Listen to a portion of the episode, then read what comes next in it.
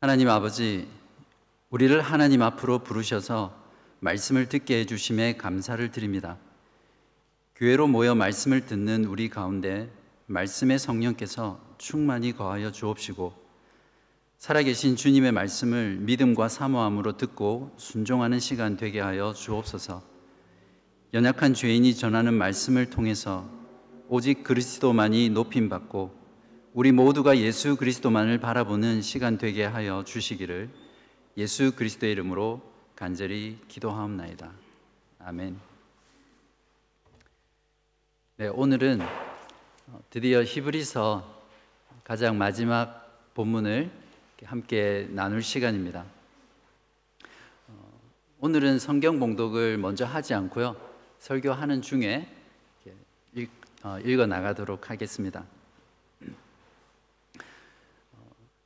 인간의 본성 가운데 어, 하나는 비교를 잘 한다는 것입니다. 모든 인간은 사실 태어나면서부터 죽을 때까지 비교하면서 살다가 가는 것이 인생이라고 할 수 있습니다. 겉으로는 비교하지 않는 것 같이 표를 안 내는 사람도 사실은 어, 마음속으로 엄청나게 많은 비교를 하고 살아가는 것이 사실은 인간의 모습입니다. 항상 자기의 수준에서 어린아이는 어린아이들 나름대로 또 성인은 성인 나름대로 자기 수준에서 자기의 것과 다른 사람의 것을 비교하면서 더 좋은 것을 추구하고 더 좋은 것을 가지려고 하는 그러한 속성이 바로 인간들의 속성이고 그것이 바로 인생이라고 볼 수 있습니다. 사실 여러분 가운데 호주로 이민을 오셨거나 공부를 하러 오셨거나 일하러 오셨거나 어, 한국을 떠나서 이곳에 오신 이유는 아마 한국보다 더 나은 삶, 더 나은 환경, 또 더 나은 어떤 사업을 위해서 공부를 위해서 미래를 위해서 호주로 오셨을 것입니다.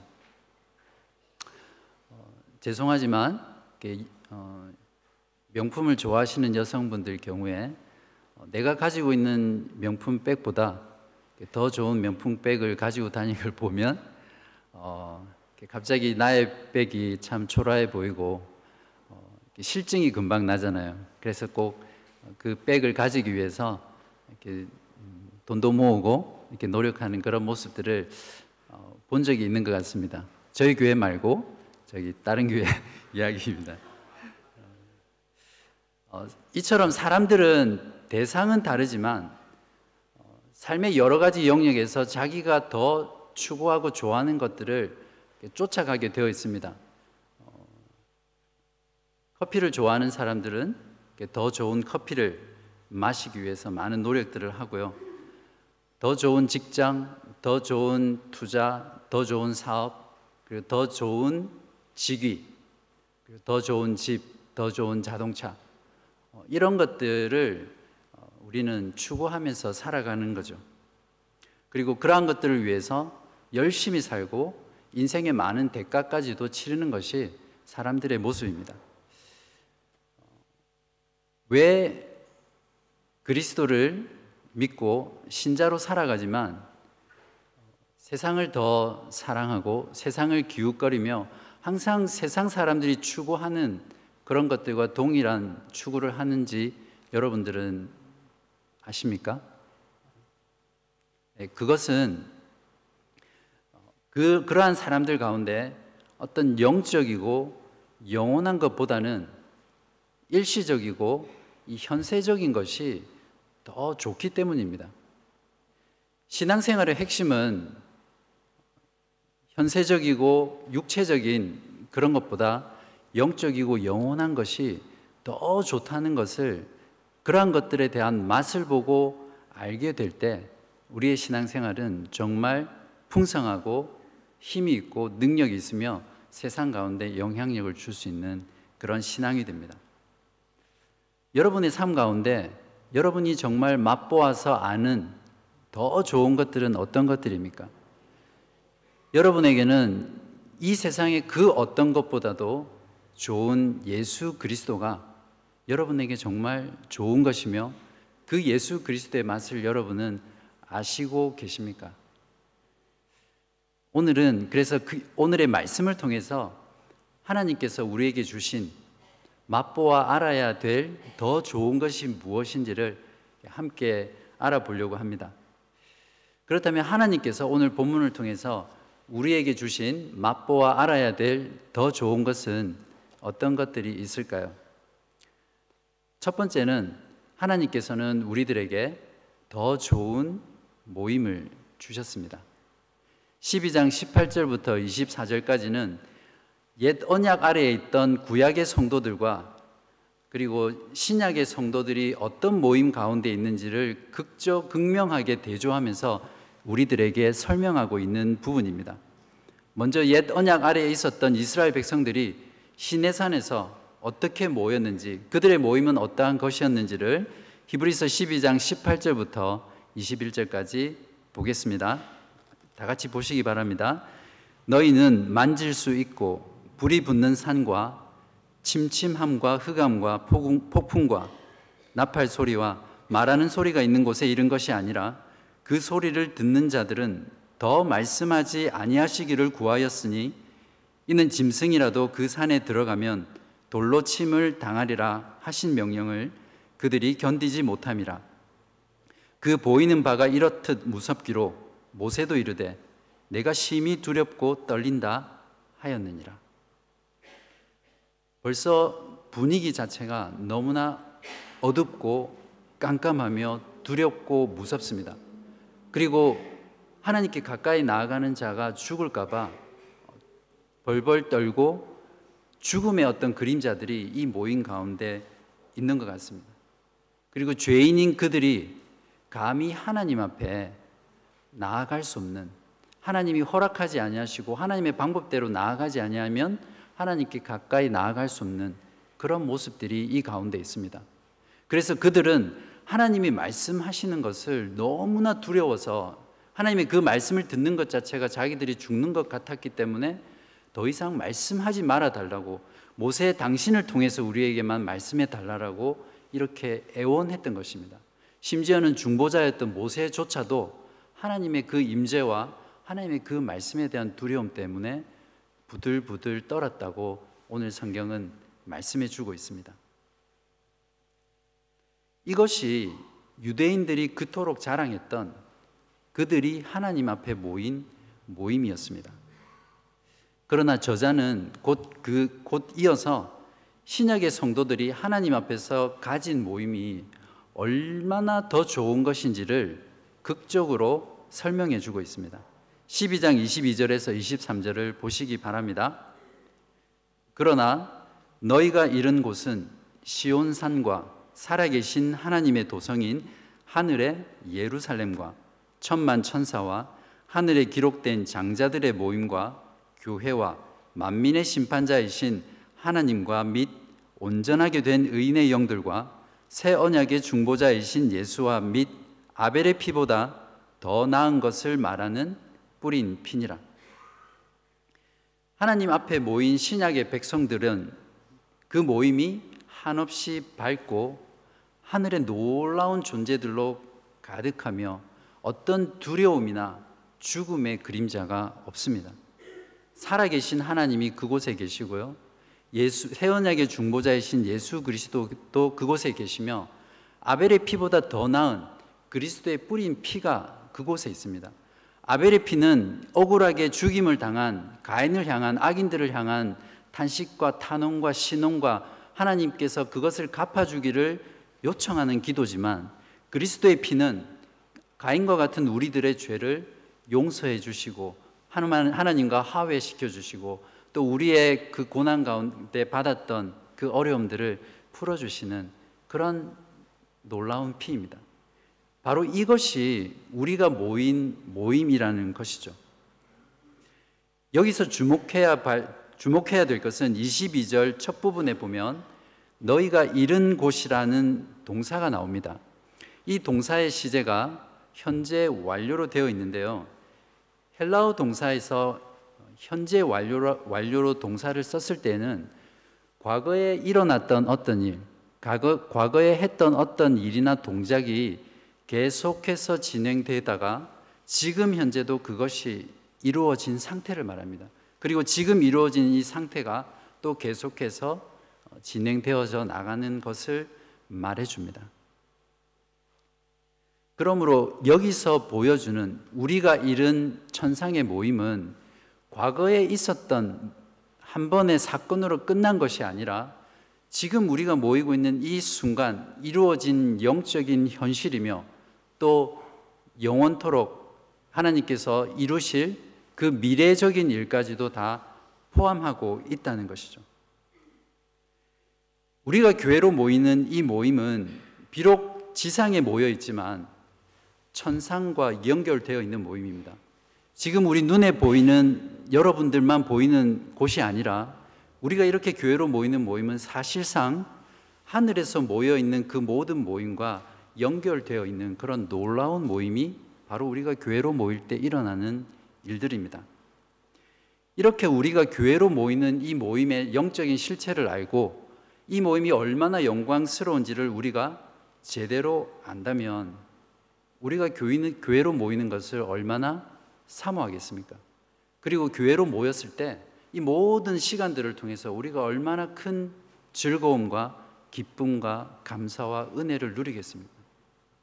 우리가 신앙하는 신앙생활은 결코 이론이나 어떤 생각이나 관념이 아니라 눈에 보이지 않지만 그것이 영적으로 이루어진 실체라는 것이죠. 하늘에 계신 하나님께서는 예수 그리스도를 통해서 우리에게 하늘에서 직접적으로 하나님의 말씀을 통해서 말씀하고 있습니다. 그래서 성경 봉독을 할 때나 또 설교 말씀을 나눌 때나 이 말씀은 비록 인간의 입을 통해서 하나님의 말씀을 전하지만 사실은 하나님께서 예수 그리스도를 통해서 하나님의 성령을 통해서 우리에게 말씀하는 시간입니다. 그렇기 때문에 인간이 위대해서나 어떤 인간을 보고 그 말씀을 듣는 것이 아니라 하나님이 인간을 통해서 연약한 인간을 통해서 말씀하시는 하나님의 말씀이기 때문에 우리는 말씀을 들을 때마다 성경을 봉독할 때마다 진지함과 경외함과 사모함으로 그 말씀을 듣는 것이 올바른 말씀을 듣는 태도입니다. 또한 하나님의 말씀하신 그 말씀에 대해서 우리의 표현으로, 우리의 반응으로 기도하고 찬송하는 것이 그냥 기도와 찬송이 아니라 우리가 기도하고 찬송할 때 조금 전 읽었던 그 말씀처럼 하늘에 계신 하나님과 예수 그리스도와 하늘에 있는 모든 성도들과 천만 천사들이 우리의 기도와 우리의 찬송을 지금 듣고 계신다는 거죠. 정말 놀라운 영적인 사실 아닙니까? 천국이란 우리가 죽어서만 누릴 수 있는 곳이 아닙니다. 천국은 지금 당장 우리가 누릴 수 있는 것이며 우리가 맛보는 것입니다. 우리가 이렇게 교회로 모였을 때 천국의 실체를 영적으로 누리지 못한다면 아마 천국에 갔을 때 여러분들은 많이 실망할지도 모릅니다. 여러분이 생각하고 기대했던 그러한 천국의 모습이 아니기 때문에 어? 천국이 이런 것이었어? 이렇게 하면서 실망하실지도 모릅니다. 바로 천국은 우리가 죽어서 누리는 것이기도 하지만 동시에 믿음을 통해서 영적으로 지금 누릴 수 있는 것이고 누리는 것입니다. 그래서 우리가 주일마다 교회로 모일 때 우리가 이 천국을 누리게 되면 그것이 바로 천국을 살아가는 성도이며 그러한 삶이 결국에는 주님께서 오셨을 때 우리가 눈으로 다시 확인하는 현실이 되는 거죠.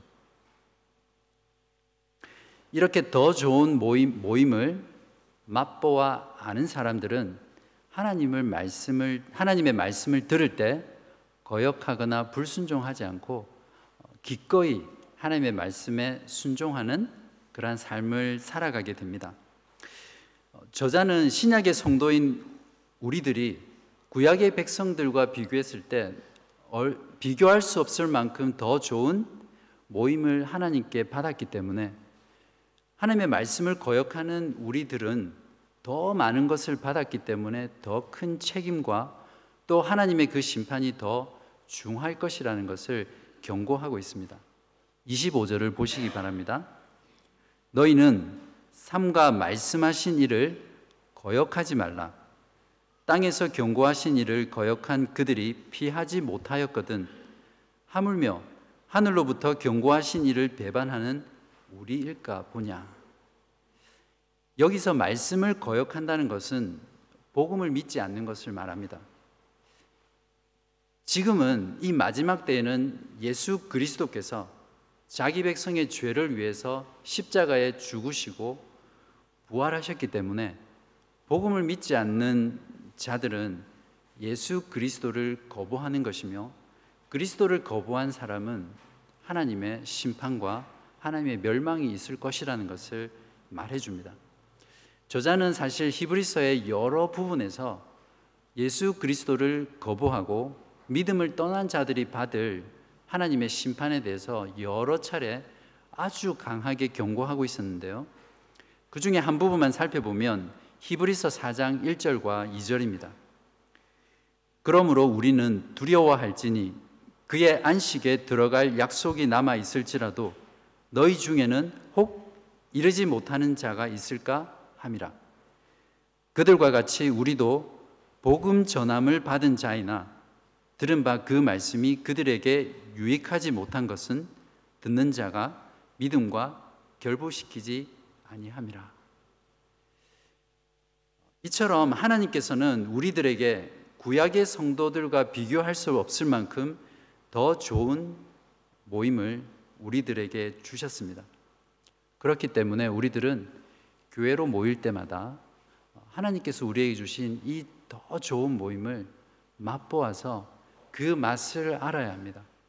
그리고 하나님의 말씀을 들을 때 거역하지 말고 순종하는 그러한 신앙생활을 우리들이 할 수 있어야 될 것입니다. 이제 두 번째로 우리가 맛보아 알아야 할 더 좋은 것은 하나님께서 우리에게 더 좋은 나라를 주셨다는 것입니다.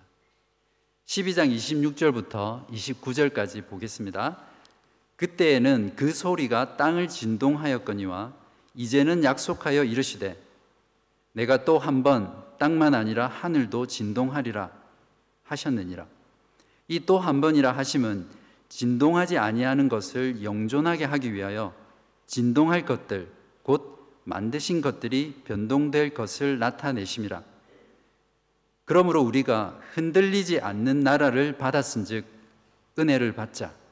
이로 말미암아 경건함과 두려움으로 하나님을 기쁘시게 섬길지니 우리 하나님은 소멸하는 불이심이라.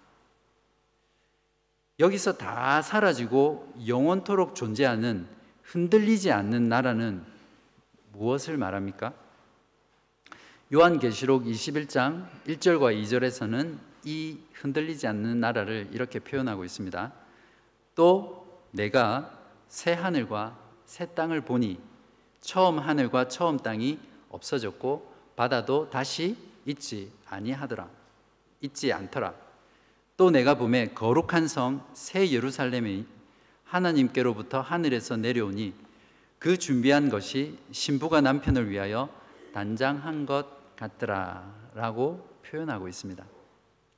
또한 베드로후서 3장 10절에서 13절에서는 영원히 존재하는 이 나라를 좀 더 다르게 표현하고 있는데요.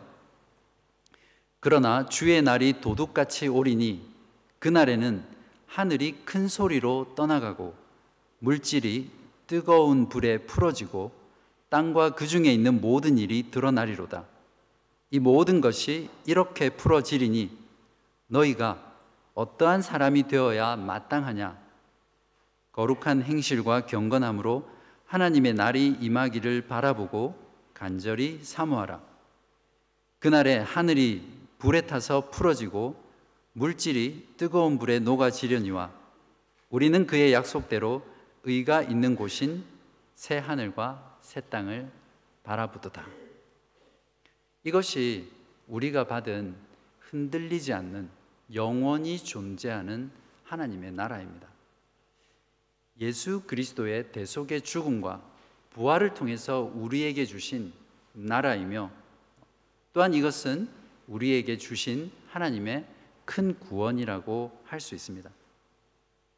히브리서 기자는 예수 그리스도를 믿는 것 때문에 극한 환란과 핍박과 고난 가운데 있었던 히브리서 수신자들 그리고 예수 그리스도에 대한 분명한 가르침이 부족해서 믿음의 혼란과 방황과 그리고 배교의 위험 가운데 있었던 히브리서 수신자들에게 이러한 하늘의 실체, 하나님께서 그들에게 주신 예수 그리스도를 통해서 주신 이 놀라운 사실, 놀라운 구원을 다시 한번 보여줌으로써 그들이 포기하지 않고 이 믿음으로 인내의 경주를 끝까지 하게 어, 만들었던 것입니다. 이처럼 고난으로 흔들림 가운데 있을 때에 우리들도 마찬가지입니다. 하나님께서 우리의, 우리에게 예수 그리스도를 통해서 얼마나 큰 구원을 주셨는지, 하나님께서 우리에게 약속하신 그 하나님의 나라가 얼마나 놀라운 것인지를 우리가 마음으로 깊이 깨닫고 믿음으로 그것을 알게 될 때, 우리는 이 세상 가운데서 믿음을 저버리지 아니하고 고난 가운데서 인내하면서 기쁨으로 신앙생활을 지속할 수 있을 것입니다. 세 번째로 하나님께서 주신 더 좋은 것을 맛보아 안 사람들은 당연히 자연스럽게 더 좋은 삶으로 나아가게 됩니다.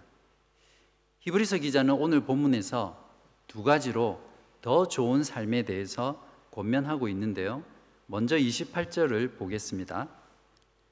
그러므로 우리가 흔들리지 않는 나라를 받았은즉 은혜를 받자 이로 말미암아 경건함과 두려움으로 하나님을 기쁘시게 섬길지니 하나는 은혜를 받자는 것이고 또 다른 하나는 경건함과 두려움을 가지고 하나님을 기쁘시게 섬기자라는 것입니다.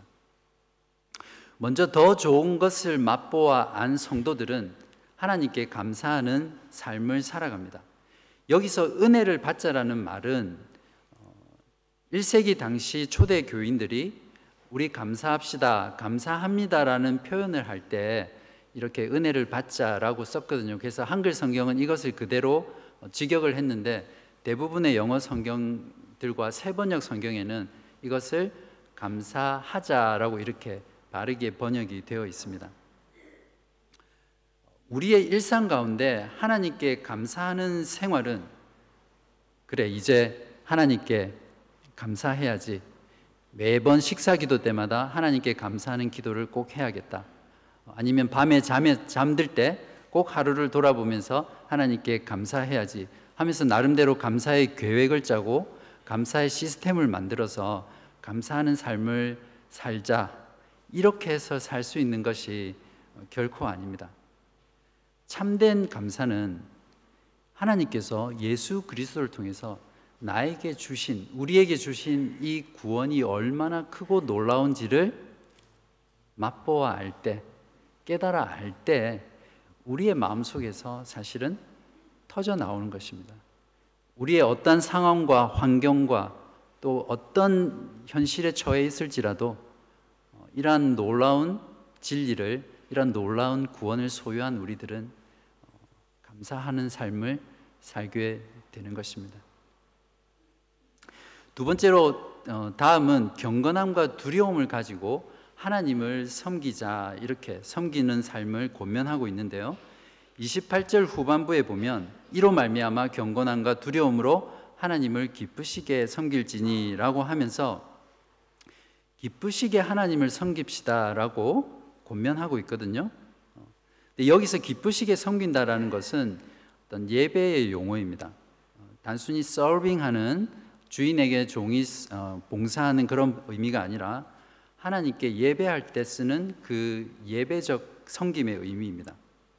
즉 하나님을 섬기는 삶이 어, 예배의 삶이라고 말하는 거죠. 구약의 성도들이 했던 예배나 신약의 성도들이 어, 하는 예배는 동일한 예배입니다. 그러나 신약의 성도는 새 언약의 중보자이신 예수 그리스도 그분의 사역으로 인 구원의 사역으로 인해서 우리가 하나님께 하는 예배는 새롭고 업그레이드된 그런 훨씬 더 좋은 예배입니다. 사도 바울은 신약의 성도의 예배에 대해서 이렇게 잘 표현해 주고 있습니다. 로마서 12장 1절에서 2절 말씀인데요. 그러므로 형제들아 내가 하나님의 모든 자비하심으로 너희를 권하노니 너희 몸을 하나님이 기뻐하시는 거룩한 산 제물로 드리라. 이는 너희가 드릴 영적 예배니라. 너희는 이 세대를 본받지 말고 오직 마음을 새롭게 함으로 변화를 받아 하나님의 선하시고 기뻐하시고 온전하신 뜻이 무엇인지 분별하도록 하라. 이것이 신약의 성도들이 드리는 하나님의 하나님께 드리는 예배입니다. 28절에서 하나님을 기쁘시게 섬기는 예배의 삶을 살라고 권면하면서 저자는 이어서 하나님을 기쁘시게 하는 삶이 무엇인지를 13장 전체에 걸쳐서 구체적으로 우리들에게 제시해 주고 있습니다. 13장 1절부터 6절까지는 성도의 사회적 삶에 대한 권면입니다. 제가 읽겠습니다. 형제 사랑하기를 계속하고 손님 대접하기를 잊지 말라. 이로써 부지 중에 천사들을 대접한 이들이 있었느니라. 너희도 함께 갇힌 것 같이 갇힌 자를 생각하고 너희도 몸을 가졌은즉 학대받는 자를 생각하라. 모든 사람은 결혼을 귀히 여기고 침소를 더럽히지 않게 하라. 음행하는 자들과 간음하는 자들을 하나님이 심판하시리라. 돈을 사랑하지 말고 있는 바를 족한 줄로 알라. 그가 친히 말씀하시기를 내가 결코 너희를 버리지 아니하고 너희를 떠나지 아니하리라 하셨느니라. 그러므로 우리가 담대히 말하되 주는 나를 돕는 이시니 내가 무서워하지 아니하겠노라. 사람이 내게 어찌하리요 하노라. 형제 사랑과 손님 대접하는 삶, 그리고 감옥에 갇힌 자들처럼 사회적 약자들을 잊어버리지 않고 돌보는 삶, 결혼과 부부 간의 성적인 순결, 그리고 돈을 사랑하지 않고 주신 것에 만족하고 자족하는 삶을 성도로서 살아가라고 권면하고 있습니다. 13장 7절부터 17절까지는 성도의 교회 생활에 대한 내용인데요. 먼저 13장 7절부터 9절까지는 말씀의 사역자들에 대한 믿음과 그들의 가르침을 분별하고 어, 그들의 가르침을 귀담아 여결하고 고면하고 있는 내용인데요. 13장 7절부터 9절은 하나님의 말씀을 너희에게 일러주고 너희를 인도하던 자들을 생각하며 그들의 행실의 결말을 주의하여 보고 그들의 믿음을 본받으라. 예수 그리스도는 어제나 오늘이나 영원토록 동일하시니라. 여러 가지 다른 교훈에 끌리지 말라. 마음은 은혜로서 굳게 함이 아름답고 음식으로서 할 것이 아니니 음식으로 말미암아 행한 자는 유익을 얻지 못하였느니라. 또 17절에서는 말씀 사역자들에게 순종하고 복종할 것에 대해서 이렇게 권면하고 있습니다. 너희를 인도하는 자들에게 순종하고 복종하라. 그들은 너희 영혼을 위하여 경성하기를 자신들이 청산할 자인 것 같이 하느니라. 그들로 하여금 즐거움으로 이것을 하게 하고 근심으로 하게 하지 말라. 그렇지 않으면 너희에게 유익이 없느니라. 그러니까 7절부터 17절까지의 내용을 말씀 사역자에 대한 삶으로 이렇게 싹 감싸고 있고요. 그리고 그 안에 이제 구체적인 교회 생활의 부분들을 말하고 있습니다. 10절에서 15절까지는 예수 그리스도의 고난을 따라 우리도 고난 받는 삶을 살되 고난 가운데서도 항상 찬송하는 것을 잊지 말라라고 고면하고 있는 내용입니다. 10절부터입니다. 우리에게 재단이 있는데 장막에서 섬기는 자들은 그 재단에서 먹을 고난이 없나니 이는 죄를 위한 짐승의 피는 대제사장이 가지고 성소에 들어가고 그 육체는 영문 밖에서 불사름이라. 그러므로 예수도 자기 피로써 백성을 거룩하게 하려고 성문 밖에서 고난을 받으셨느니라. 그런즉 우리도 그의 치욕을 짊어지고 밖으로 그에게 나아가자. 우리가 여기에는 영구한 도성이 없으므로 장차 올 것을 찾나니 그러므로 우리는 예수로 말미암아 항상 찬송의 제사를 하나님께 드리자. 이는 그 이름을 증언하는 입술의 열매니라. 이렇게 말씀하고 있습니다. 또 또한 16절에서는 오직 선을 행함과 서로 나누어 주기를 잊지 말라. 하나님은 이 같은 제사를 기뻐하느니라. 라고 하면서 선을 행하는 것과 우리가 가지고 있는 것을 서로 나누는 것이 하나님을 기쁘시게 하는 예배의 삶이라고 말을 하고 있습니다. 이렇게 살아가는 것이 하나님을 기쁘게, 기쁘시게 하는 예배하는 더 좋은 삶이며 믿음의 마라톤을 하는 성도들이 맛보아 알아야 될 더 좋은 것들입니다.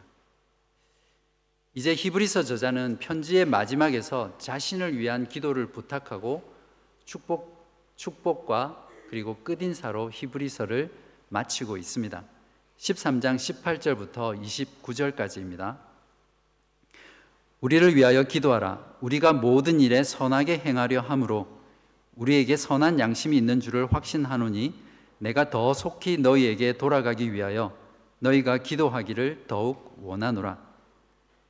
양들의 큰 목자이신 우리 주 예수를 영원한 언약의 피로 죽은 자 가운데서 이끌어내신 평강의 하나님이 모든 선한 일에 너희를 온전하게 하사 자기 뜻을 행하게 하시고 그 앞에 즐거운 것을 예수 그리스도로 말미암아 우리 가운데서 이루시기를 원하노라.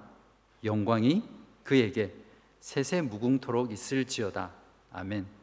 형제들아 내가 너희를 권하노니 권면의 말을 용납하라 내가 간단히 너희에게 썼느니라 우리 형제 디모데가 놓인 것을 너희가 알라 그가 속히 오면 내가 그와 함께 가서 너희를 보리라 너희를 인도하는 자들과 및 모든 성도들에게 문안하라 이달리아에서 온 자들도 너희에게 문안하느니라.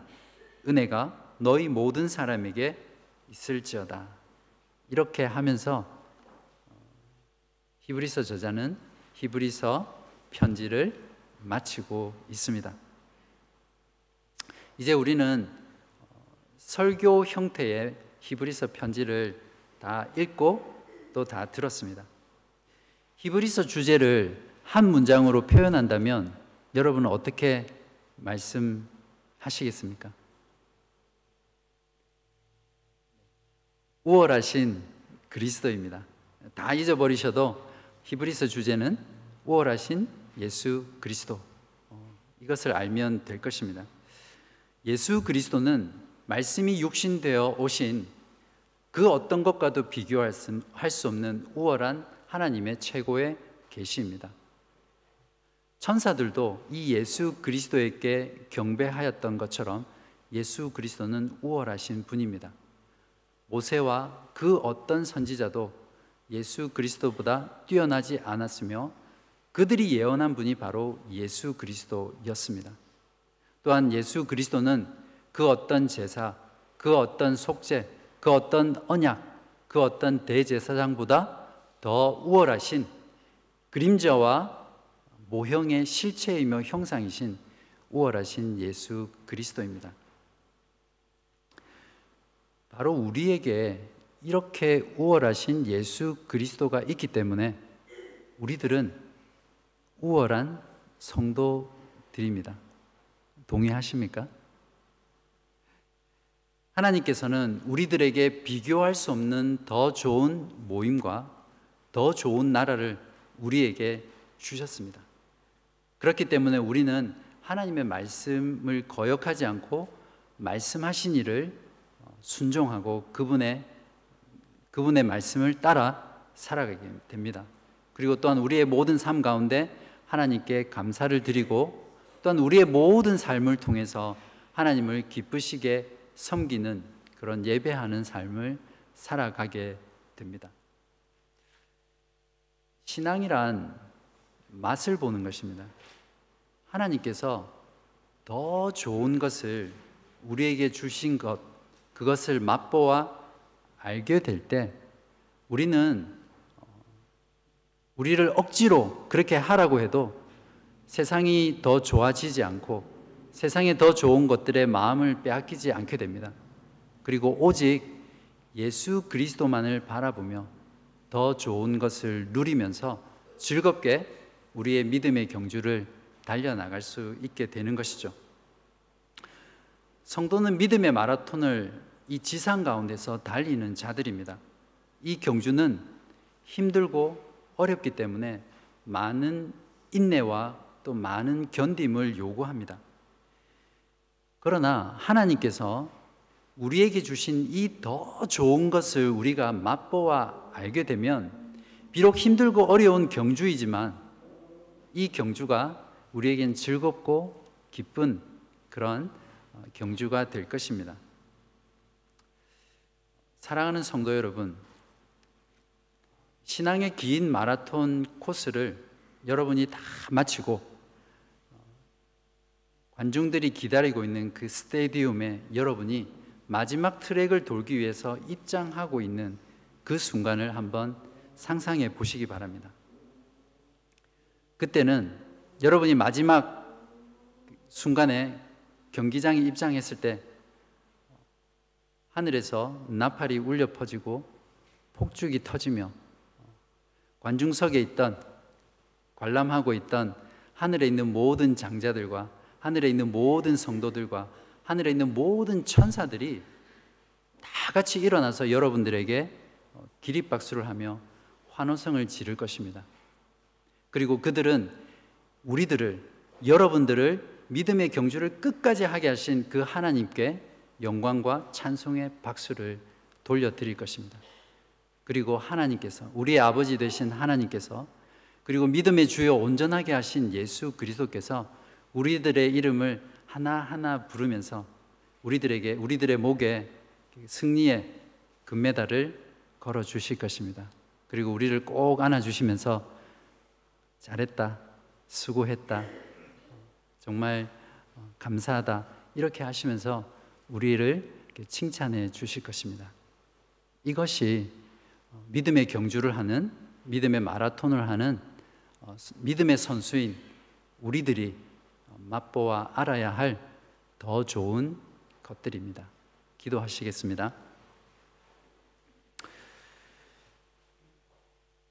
하늘에 계신 하나님 아버지, 우리들에게 아들 예수 그리스도를 주셔서 믿음의 경주자로 살게 하심에 감사를 드립니다. 예수 그리스도의 죽으심과 부활의 복음을 통해 세상의 어떤 것과도 비교할 수 없는 더 좋은 것을 알 수 있는 영적인 지각을 주셔서 더욱 감사합니다. 믿음의 마라톤을 완주하고 주님께 영광의 상을 받는 그날까지 하나님께서 우리에게 주신 더 좋은 것들을 맛보아 알며 믿음의 경주를 즐겁게 달리는 저희 모두 되게 하여 주시기를 예수 그리스도의 이름으로 기도하옵나이다. 아멘.